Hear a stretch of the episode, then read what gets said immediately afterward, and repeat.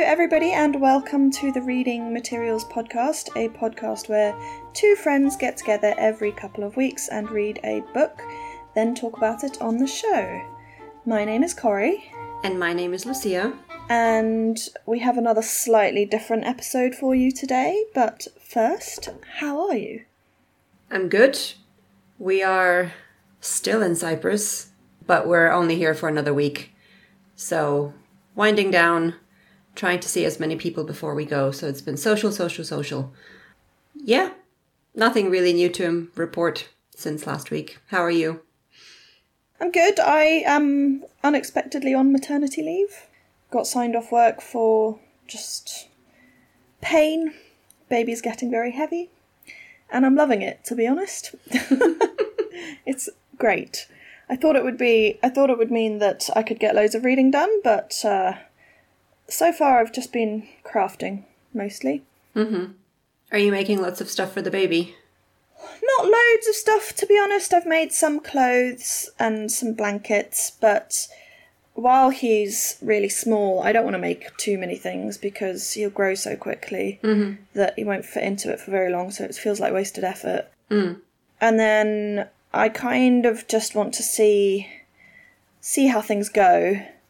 So I'm doing quite a lot of Christmas crafting at the moment, just making things for family because it's been a while since I gave them all knitted stuff. So I think I probably can stand to do it again. Whereas if there were a few years where you could see it was like "Ugh, another knitted hat from Corrie. So yeah, so I'm inflicting that torture on them again. Okay. So that is my big news. I love how, you know, in five months, six months' time when this episode airs, as we've already said, this will be old news, but Oh yeah, for sure. Gosh, it is mad. it is, yeah. So, what did we read for today's episode? Well, we we sort of read "To the Lighthouse" by Virginia Woolf. Mm-hmm. and we have another DNF the second week in a row. Yep. I hope we're not going to make too much of a habit of it, but basically, uh, I just couldn't. I just couldn't carry on. Mhm. That's fair. Neither could I. Um, Yep. it wasn't even like Emma, where I was like, I want to read this, but I don't have enough time. yeah. So shall I tell you a bit about Virginia Woolf, and then we can, then we can get into it. Yep. Cool. So, Virginia Woolf. She was born in 1882 and she died in 1941. She died by suicide. Mm-hmm. She was bipolar and had some pretty severe mental health episodes during her life, although at the time they didn't diagnose it as bipolar, so that's what it would have been had she been around now. She was, I think, there was it was a family of eight and her family were pretty academic. She went to King's College London, the women's branch of it, and her family established the Bloomsbury Publishing Group, which is incredible. It's one of the largest publishing houses in the world, I would say. Wow. Okay, cool. And then she married Leonard Woolf and established the Hogarth Press, which I haven't heard of, but I think again it's another publishing house. Mm-hmm. She was also bisexual. She had romantic relationships with other women, one of whom was Vita Sackville West, who was author also an author and published through the Hogarth Press. Um, and both of their novels were influenced by their relationship. Oh. She was a pretty academic lady, Virginia Woolf. Uh, her full name is Adeline Virginia Woolf. Uh, she pioneered the stream of consciousness form of writing, which we will talk all about shortly, I imagine. I didn't actually look up how many books she published. There were three listed, but they were her most famous ones. I kind of forgot to look that bit up. I did quite a lot of sort of reading around the book and how it ties in with her life because this is her most autobiographical novel. novel. Mm-hmm. So there's quite a lot that happens in it that reflects really truly what happened in her real life. So her parents had a lease out on a house in St Ives, and for 10 years or more they would go there for their summer holidays. St Ives is in Cornwall. And from their house, you could see a lighthouse, so that is the direct inspiration for the setting of this novel. Mm-hmm. Um, and then her mother died when she was 13. We haven't quite got to. Well, I certainly didn't get to those plot points. Um, if we both managed to stop at the same place, which we'll discuss again, Mhm. I imagine you haven't either, but I'm not sure how much more I have to add about her. Did you find out anything, or. So I just read the Wikipedia page, and to be honest, I didn't read all of it because it's really, really long, which was quite surprising to me. But yeah, the main points that I found was that her parents, for both of them, it was a second marriage when she was born, and they had children from their first marriages. And it sounds like she had a pretty troubled upbringing as well because there was some sexual abuse Yeah. from her stepbrothers and other male members of the family, which was, yeah, really upsetting. And I, I didn't know that about her at all. But yeah, I mean, it lends to the theory that that's when all of her mental health issues kind of started because mm. apparently the first instance was at the age of six. So, It's pretty grim. yeah, really grim. I didn't really read much else, to be honest. These are just kind of main points that stuck out to me. I don't think she had any children of her own. No. I can't, I don't know how many spoilers there will be for this novel. Mm. I did read the synopsis, but if you haven't read it and you would like to avoid spoilers, then I would recommend stopping now, reading the book, and then continuing with this podcast. But given that we got to about 30% of the book, I'm not sure how much in depth stuff we will be spoiling. Much like with Emma last week, Yeah. we got to the end of chapter 10 of mm-hmm. To the Lighthouse. So we will be discussing those 10 chapters, I suppose, in depth. And I personally didn't read up on what happens after this point. I don't know if you did. I did because I have no intention of finishing this novel. Okay. Um, so I can spoil it for you. Yeah, I'm happy enough for you to tell me once we get into the discussion what actually happens. Cool. All right. Do you have the blurb? I don't actually. Let's. That's the one thing I forgot to look up, despite my preparedness. I even bought this one. I'm raging about it. Oh.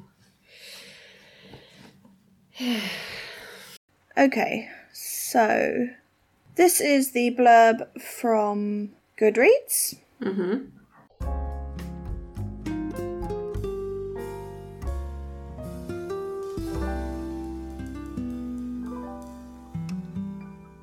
To the Lighthouse by Virginia Woolf. The serene and maternal Mrs. Ramsay, the tragic yet absurd Mr. Ramsay, and their children and assorted guests are on holiday on the Isle of Skye. From the seemingly trivial postponement of a visit to a nearby lighthouse, Woolf constructs a remarkable, moving examination of the complex tensions and allegiances of family life and the conflict between men and women. Sure. That's it. Mm-hmm. Yeah. Okay. Yeah.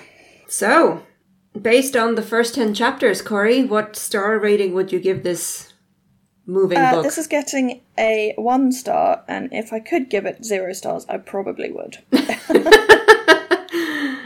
That is um, very fair. I think I am uh, of much the same opinion. yeah. This is the first time that I'm going to give a book one star since Foundation. So, Yeah. well done, Virginia Woolf, for being up there with Isaac Asimov in our eyes. Yes, I think this is. I have never found a book as just. I don't think it's a bad book. It clearly isn't because it's it's listed as one of the top 100 novels of the time, mm-hmm. of all time. But I just, I just hated it. I hated it. It's not for me. Mm-hmm. My primary emotion whilst reading it was frustration and just boredom. Yep. We struggled with Emma in the previous episode. Emma was released a hundred years before this book was released. Mm. And a lot of the things that I had issues with in Emma, I had issues with now, which is just the meandering sentences that go on for mm. paragraphs. And whilst in Emma, this was mostly via dialogue, in To the Lighthouse, it's just streams of consciousness. Mm. As you already said, apparently she was a mm. pioneer in this form of writing, and it was just not for me. No. It was almost incomprehensible. So many changes in like topics within like one sentence. It was really hard to follow. Yeah, no. There was one point that I that I was sort of like I just Mrs. Ramsay was talking and then there were parentheses and the parentheses were about a completely different character doing a completely different thing and then it went back to Mrs. Ramsay and I had to read it like five or six times to uh, actually understand that that was what was happening do I know even what the sentence was talking about? No. Um, and that's pretty much, yeah. That was the most sort of jarring instance, but I completely agree with you. It was just unreadable for me. Yeah. There was even an instance at some point where she opens a parenthesis but then never see- seems to close it, which also confused me if this was just a typo in my edition or what is happening here. um, but yeah, just, just no. It's interesting because I've just noticed, having pulled up the Goodreads page to read the blurb, Matt, who has been a guest on this podcast, rated it at four out of five. Yeah, I mean, I think it's pretty highly rated overall. Yeah. but I think it's also very split. Like, there are some people who just think it's absolutely amazing, and then there are people who just hate it, kind of like us. Yeah. So, yeah, I think probably it's just a stylistic thing for me. Mm. But also, I mean, 10 chapters in, not much had really happened. So, No, I suppose it's more it's still the same day, even. Yeah, even probably the same hour, or I don't know how much time has gone by, to be honest, but very, very slow. Mm-hmm. And yeah, I don't know if I care enough about any of the characters at this point to want to keep reading and find out what happens, Yep. But I'm very happy for you to tell me what happens. so, Emma, I might pick up at some point, but I will not be picking this up again. No, it was it was a struggle to even get to. You had read ahead of me and mm-hmm. said where you were, and mm-hmm. so I said, okay, I'll go there, and even that was a struggle. Mm. And this is very much not like Emma. With Emma, I just felt like I didn't have enough time, whereas with this, obviously now on maternity leave, got all the time in the world, and I still just like. I'd pick it up and just go, do I really have to do this? Uh, Yeah. So, And it's a it's a relatively short book. I think it's only 200 pages. So I also thought, you know, I'll pick it up on Wednesday. We usually record on Thursday. It should be perfectly manageable to read in 2 days. In the end, we decided to postpone to Friday because we were both struggling with it, but we thought, okay, we'll try persevere. But then yeah, yesterday we were like just we just can't. yeah.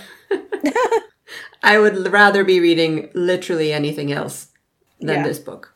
Yeah, that was exactly it. I was I I did I even said to you life's too short. Yeah. yeah. And I apologize beforehand to any Virginia Woolf fans, you know, for completely roasting on this book. But I think we've, at least I personally have been trying to be a bit more proactive, let's say, about finishing or not finishing books that I'm just not enjoying. Mm. And it's a little bit disappointing that it happened two weeks in a row for the podcast, but like you said, life is too short. There are millions of other books out there, so if if we're just not enjoying it, why torture ourselves? And I think, I don't know, I don't know because obviously I didn't read the rest of the book, but I don't imagine that there would have been anything that would have ha- happened that would have changed my opinion of it either. Mm-hmm. Whereas sometimes you do struggle and struggle and struggle, and then something happens that redeems it. Yeah. But because I think it was the style rather than the story, I don't know that that would have happened for me. Agreed. So, do we want to go through the characters? Um. Yes, we we yeah, let's do it. But I, I even though it's just this massive stream of consciousness, I still don't know that I really know very much about any of them. Mm-hmm. That could just be my own comprehension, but let's do a few of them. There's a couple of things that I did pick out that were quite interesting. Okay. So, do you want to tell us about Mrs. Ramsay? Yes, so Mrs. Ramsay is one of the main characters. She's 50 years old, and the story is basically about her family. So, her and Mr. Ramsay, her husband, are in Scotland on holiday. They have eight children together, and Mrs. Ramsay is the matriarch. And if I don't know if they run a bed and breakfast or what it is that they do, but they seem to have a lot of house guests as well. In any case, Mrs. Ramsay is very maternal. She kind of has this need to be liked by other people. She's very supportive of her husband to the point where she feels like perhaps she's too supportive and she doesn't want people to think that her husband depends on her too much. She has this kind of worldview of a woman's place in society. She urges women to get married and have children. And she's a bit of a matchmaker, kind of like how Emma was in the previous novel that we read. She is described as being very beautiful. Most of the characters that we meet seem to be infatuated by her beauty. That is all I have written down. I mean, I can't disagree with any of that. I think she's she's very much a character of her time. You know, her sort of her knowing a woman's place thing. I'm not sure how accurate it is, but I maybe it was a little outdated for the time given that, you know, women were working and going to going to get higher education and whatnot, but she is very much just her only role in life is to be the supporting figure behind all of these great men and to encourage the woman to do the same thing, which it will become as no surprise to anybody isn't something that really sits very well mm-hmm. with me and many other modern mm-hmm. women. But it was quite interesting, I suppose, from the stream of consciousness point of view, getting that sort of trying to her wanting to be supportive of her husband but also not wanting people to realize that i'm not sure that i've necessarily come across that before In general, I found her to be quite an interesting character. I agree with you in the sense of, you know, this view that she has of what her place or other women's place in society is. We've said it before on the podcast. This is not something that we fully agree with as modern women. But I almost feel like I understand it in this case because, I mean, she is 50 years old and she has eight children, the youngest of which is six. So, you know, raising eight kids is no easy feat. Mm-hmm. Mm-hmm. So I can understand why she is at home because who else is going to raise these children? I don't know mm. if we're ever told explicitly how old her oldest child is, but I don't know, let's say they're a teenager, 15 to 18 years old, so from the from her 30s to her 50s she's been either pregnant or nursing or you know. Mm-hmm. But it, I get the feeling that she she feels like she wants to do more, but just doesn't have the time and the energy to devote to it. So she she does think about, you know, maybe once the youngest children are at school and I'll have more time, I can devote my efforts to social change. Um, she has this thought about how how incredible it is that there is no hospital close to where they're staying, how the milk that they receive in London is brown because it's so dirty. So evidently the, the factories wherever the milk is produced is not up to scratch. So these are things that she would like to improve, but she just doesn't have the time to dedicate to it. So I found her quite relatable in that way.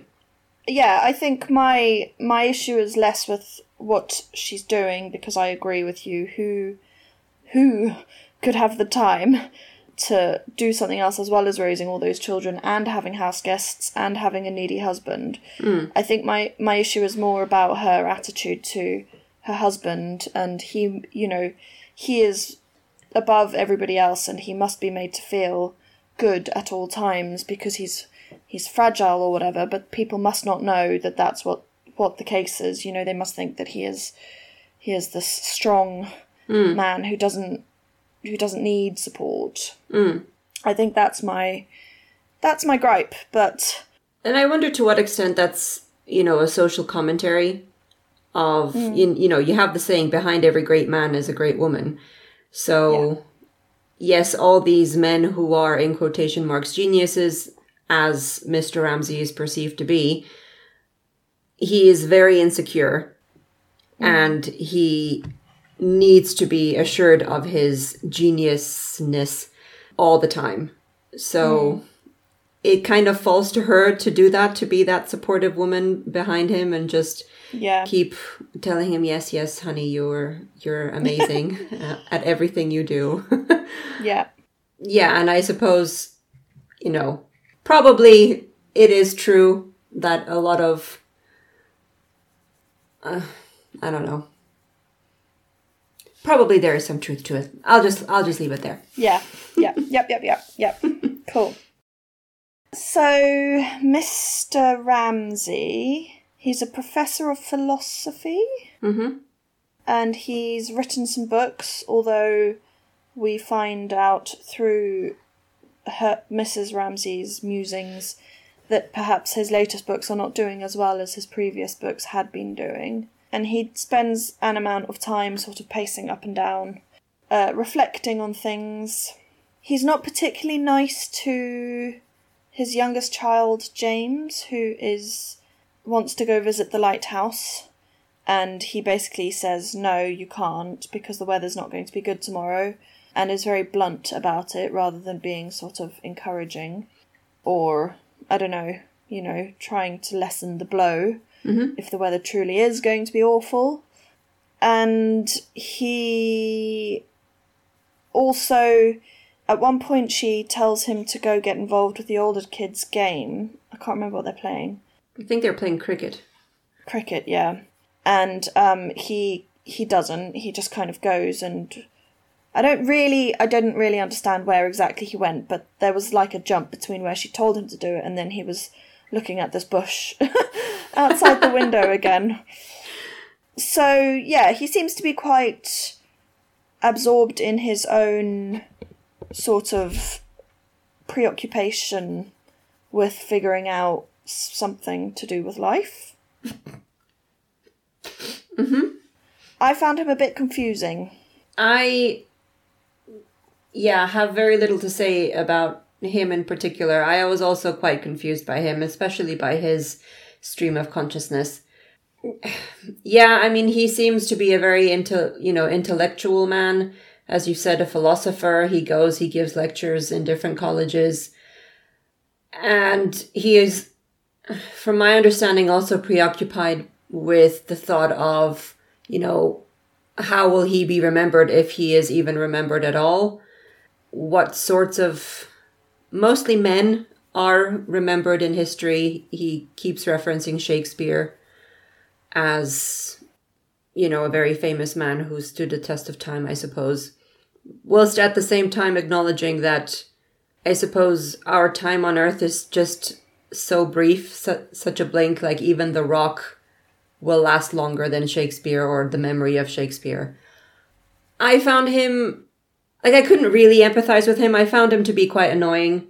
This, you know, the way that he just kind of barges in when it's clear that his wife is, you know, reading to their youngest child and they're spending time together and he's, he comes in with his wounded ego and he's like, oh, nobody loves me, woe is me. And just monopolizes her attention, hmm. seemingly like the ninth child in the house. So, yeah, I found him to be not a very sympathetic, empathetic character. Mm. I don't know where his story will go. I don't know if I really care. His stream of consciousness about the letters of the alphabet was the Yeah. most confusing thing I think I've ever read. And bear in mind, we read Alice's Adventures in Wonderland. True.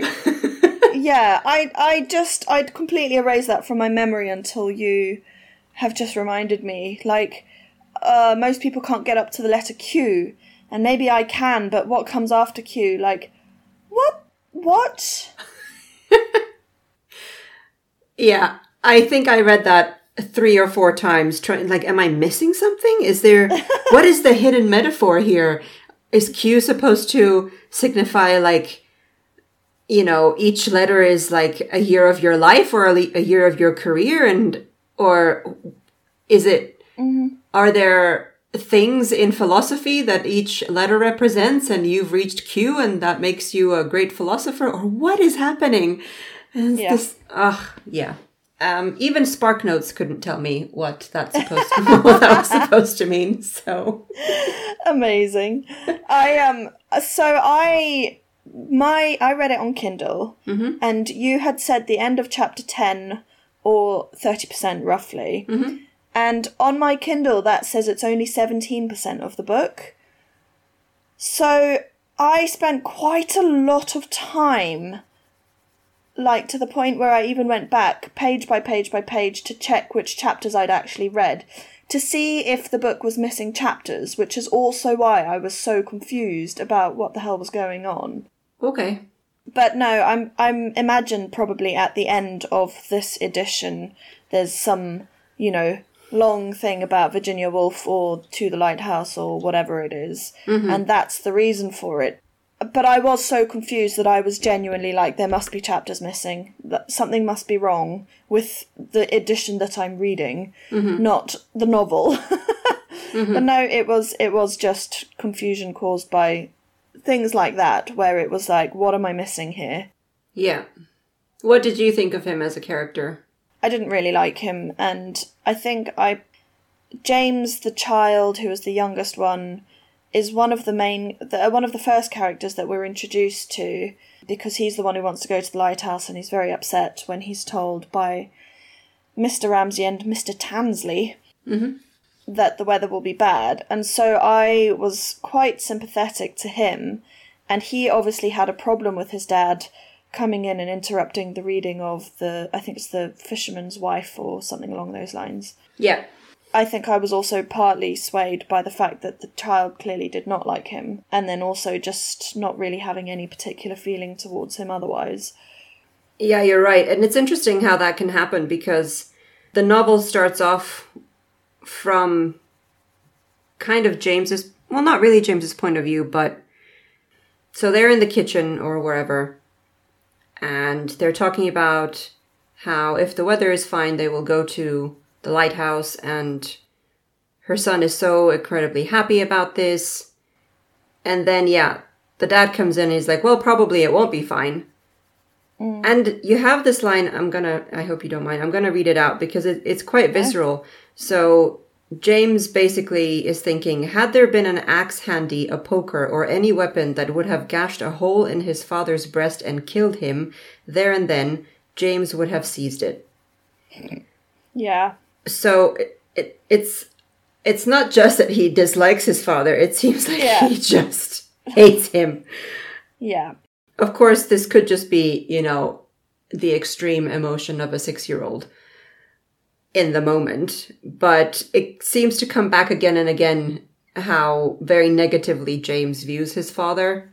And I read, I think it was on Spark Notes, some, you know, somebody's interpretation of this that apparently Virginia Woolf had been, what's the word? Inspired or she'd read about, you know, Freud's main theory about the Oedipus complex mm. and the child's love, mostly a, a male child's love for their mother and therefore hatred of their father. And apparently, this is what she was trying to bring it into the book as mm. well. I don't know how true that is, but there you go. That's yeah, an interpretation. Hmm. Because you know, if it was if it's a very autobiographical book, which it does seem to be, you might think that the view of the child might be her view of the father, mm-hmm. but actually she is recorded as saying that her father was her favorite parent. So it's it's an interesting sort of juxtaposition, I suppose, between between that that theory and her true feelings about her own father.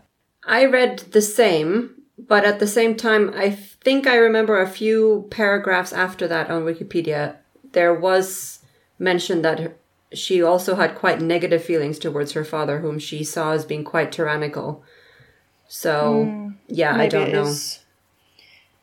Bit both. Or... Yeah, I mean, I suppose everyone's emotions towards their parents are highly complex. yeah. So yes, for sure. Interesting. So, what did you think of Mr. Tansley? So, Mr. Tansley is one of the people staying at the house. Mm-hmm. Is he a colleague of Mr. Ramsay, or how do they know each other? I th- I think either a colleague or an admirer. Mm. I'm not really sure. I I I got the impression that they don't run a B and B. It's like it's Mrs. Ramsay just sort of takes in strays who need help. So I I got the impression that all of their guests are sort of in need of financial assistance or some other kind of emotional support. Mm-hmm. And so I'm not really sure exactly how he knows them, but it is definitely he hero worships Mr. Ramsay. Yeah. And he's rather down on heel, down on his heel. I don't know if that's the right expression, but. Yeah, so he's a bit of an intellectual himself. He looks up to Mr. Ramsay and he seems to be infatuated by Mrs. Ramsay. He finds her very beautiful. He wants to carry her back for her when they go for a walk. All this kind of stuff. I don't really have many thoughts about him. He's kind of viewed as a negative character by most of the family. Mrs. Ramsay herself doesn't particularly like him but she tries to instill, you know, politeness and respect in her children towards him, whilst herself being kind of annoyed by him.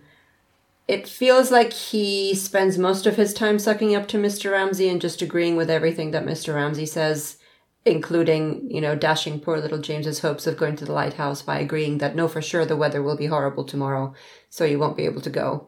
And it seems that he once he takes up an idea like that, he really drives it home. So while Mr. Ramsay may say, you know, once or twice, no, we can't go, Mr. Tansley continues to say it and continues to be um, contradictory about what other people want. And I think at some point there's reference to the fact that he does that with everything. So if you start talking about something, mm-hmm. he will find a way to be completely contradictory about it and to come up with the completely opposite viewpoint. But uh, again, same thing. I I think we've sort of buried the lead here by talking about Mrs. Ramsay first because she's the one that I have the most to talk about. All the other characters are kind of peripheral. Like you have uh, this man called Augustus who's also staying there. He used to be a poet I think he's a an opium addict now. Mm. He had a bad marriage and he's staying at the lighthouse. Oh, sorry, not the lighthouse, but at their house. And Mrs. Ramsay is hurt and kind of confused why he's quite cold towards her. So that's all we really know about him. And then there's Lily Briscoe and William Banks. They're not staying at the house, from what I gather. They live in the village. Lily is a young woman. She likes to paint.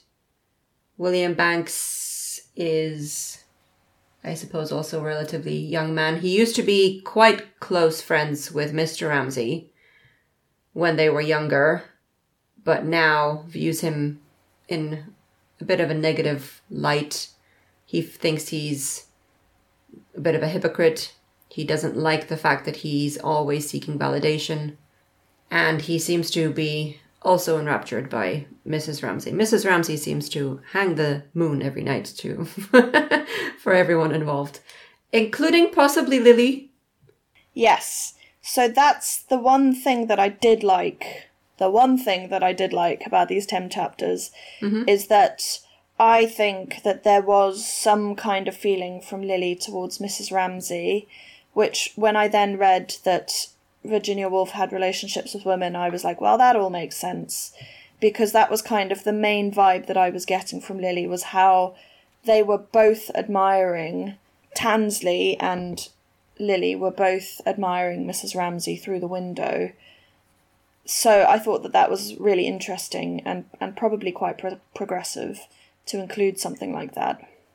Yeah, it's um I think it was even stated somewhere point blank Something about infatuation, right? something about her loving Mrs. Ramsay. But then like loving Mrs. Ramsay and loving this way of life. So it it's not a hundred percent clear to me if this is supposed to be a romantic love or just love of what Mrs. Ramsay represents or just generally the time that they spent together in Scotland. Mm. But yes, I also personally read some romantic undertones. Did you read about if that goes anywhere? I didn't. Shall I do the spoilers now? Sure, I think we've covered pretty much everyone. Yeah. Uh, Yeah. The, the children are referenced in some way, but not apart from James. We never really find out too much about any of them. So the first the first part of the book, it's in three parts, and the first book is called Through the Window, and it's it's this whole we want to go to the lighthouse, but we're not going to, and it addresses all of the all of the sort of tensions between the adults essentially, and then it follows with a section called Time Passes, and we look at the First World War, where one of the children dies, as does one of the children dies in the First World War, another one dies due to complications in childbirth, and Mrs. Ramsay dies as well. So the second part of it sort of looks at it from Mr. Ramsay being completely set adrift without his rock there to look after him. And then the third part is some years later, I think possibly 10 years after after the first part, and it's mostly about the fact that they do finally make it to the lighthouse. So Mr. Ramsay and James and one of the other children go to the lighthouse and the two children have been sort of bullied into going by Mr. Ramsay. They don't feel that they're ready to, following the death of their mother. Um, so it starts off as sort of they resent him for doing it or for making making them do it. And then something redeeming happens. It doesn't say exactly what in the summary that I read, but both of the children start to admire their father for whatever reason. And then Lily also comes back and she completes the painting that she's working on in the first part and realizes that she is less worried about leaving behind a great painting that people would, will admire and is more concerned with just being able to put down what she visualizes. Because I think in the first chapter, she's sort of looking at it and going, the first part, she's looking at her painting and going, well, if I'd done it in the pastels that are sort of the the thing of the time, then this would be viewed better. And she's very concerned that people, especially Charles Tansley, don't criticize her too much because women aren't painters. Mm-hmm. But then towards the end of the book, she realizes that it doesn't matter. The art is what's important to her and not the perception of it. So, yeah, it seems like it could be quite interesting. Mm. But again, having read having read the summary, I wasn't any more enticed to actually read the book.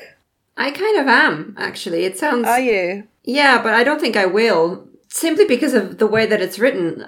That's exactly my problem as well. I feel like if it was written in any other way, I would be quite keen.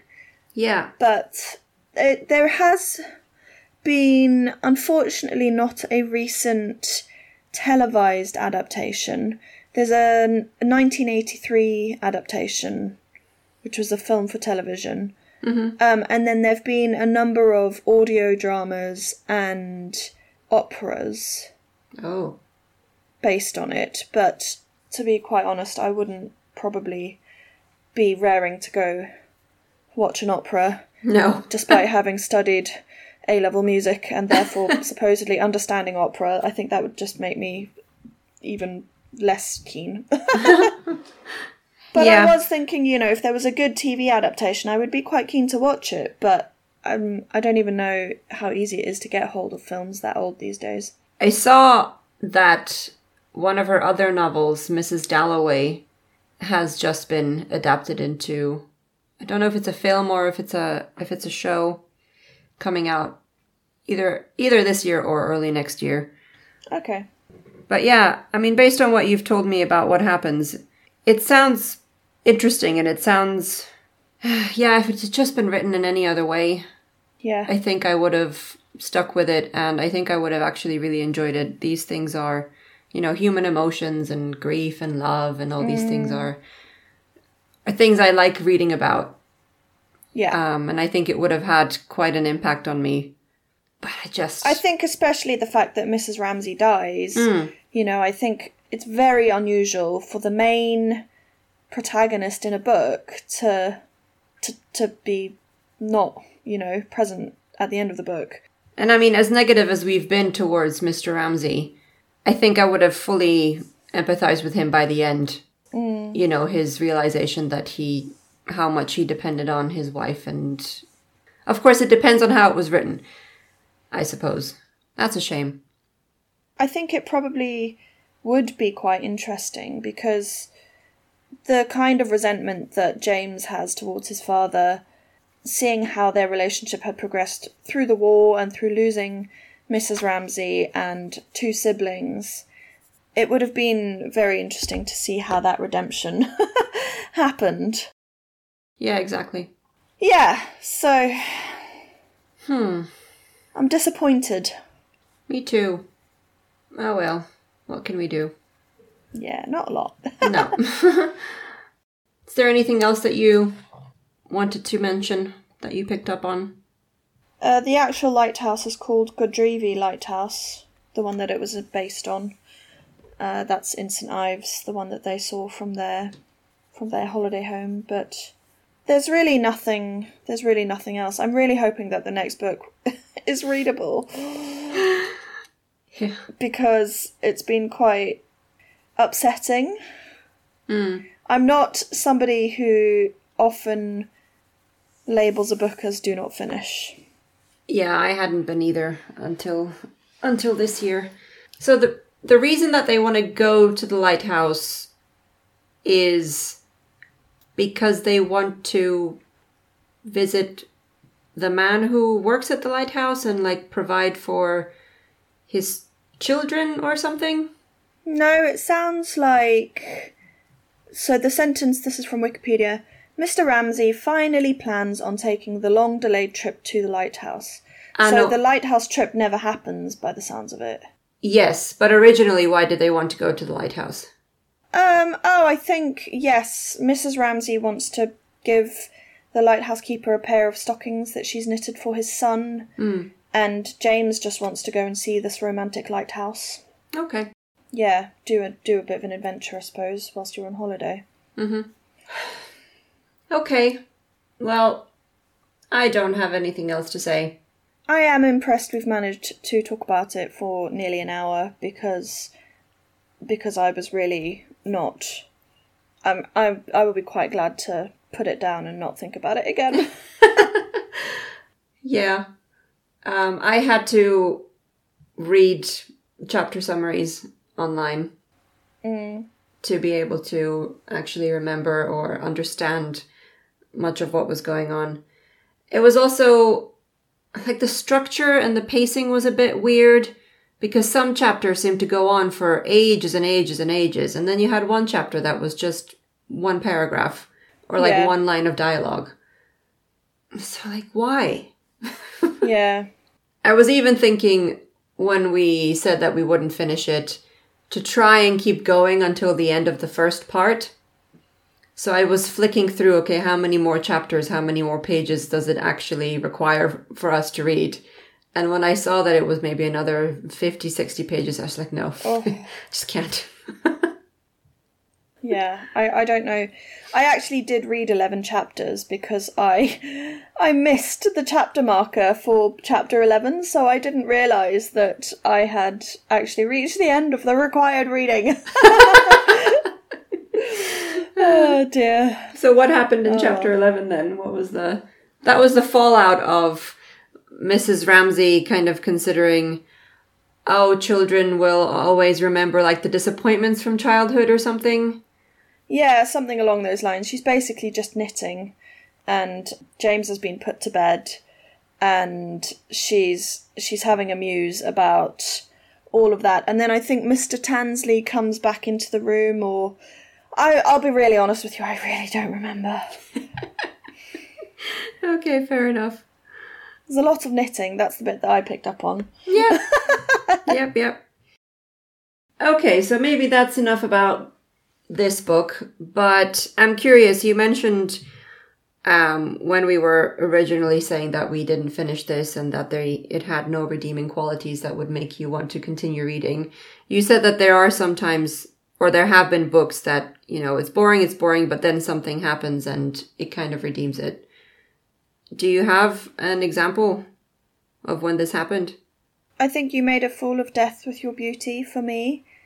I think we had differing opinions of it. You quite enjoyed the first bit, but not the last bit, whereas I was the opposite. Mm-hmm. I preferred the the second half to the first half.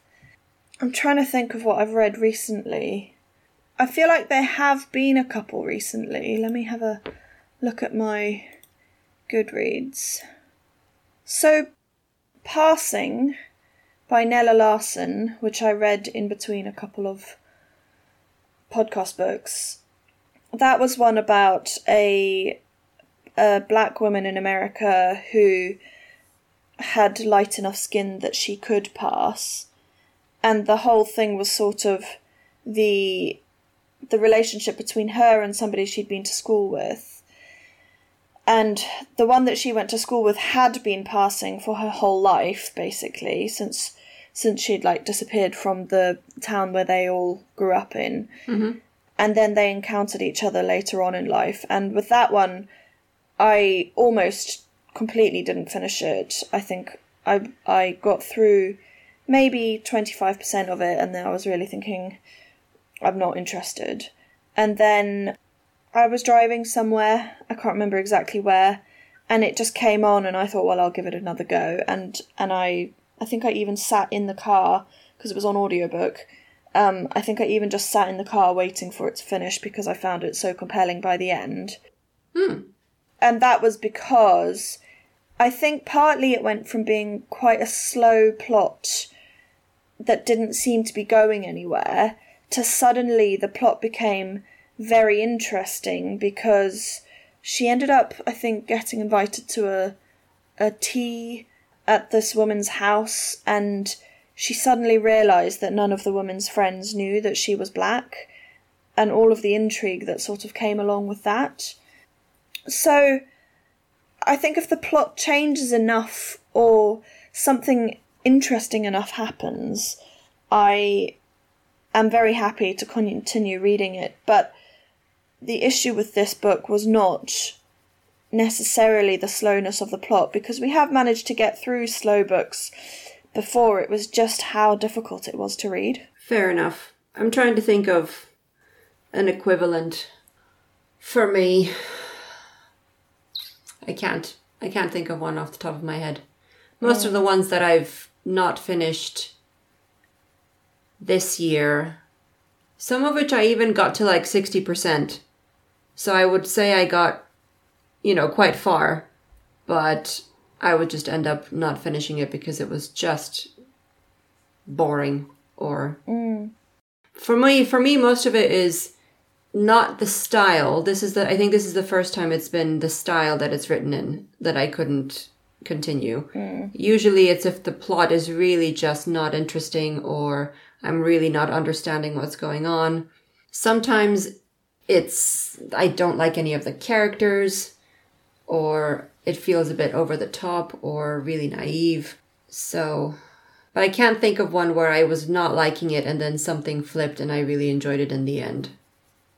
It's it's really interesting. I've got a couple of books, um, which have been on my, you know, I'm currently reading for a long time. One of them since February, but they are they're more reference books. So one of them is kind of Will's great grandfather was a resistance fighter in the Second World War, and he used to he used to help Jews get out of I think Germany via the Spanish Alps, and he eventually got caught and sent to a concentration camp. And the it's style stylistic for me that is making that so difficult to read because it's written by an academic. So it's not really. I've read other sort of reference books that are easier to read.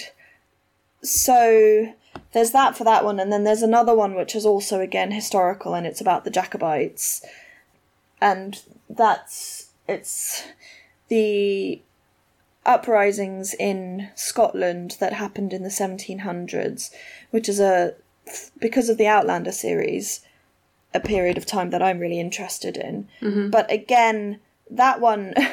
It's less about the style and more just about the fact that the font is really tiny. so I'm finding it really difficult to just read physically.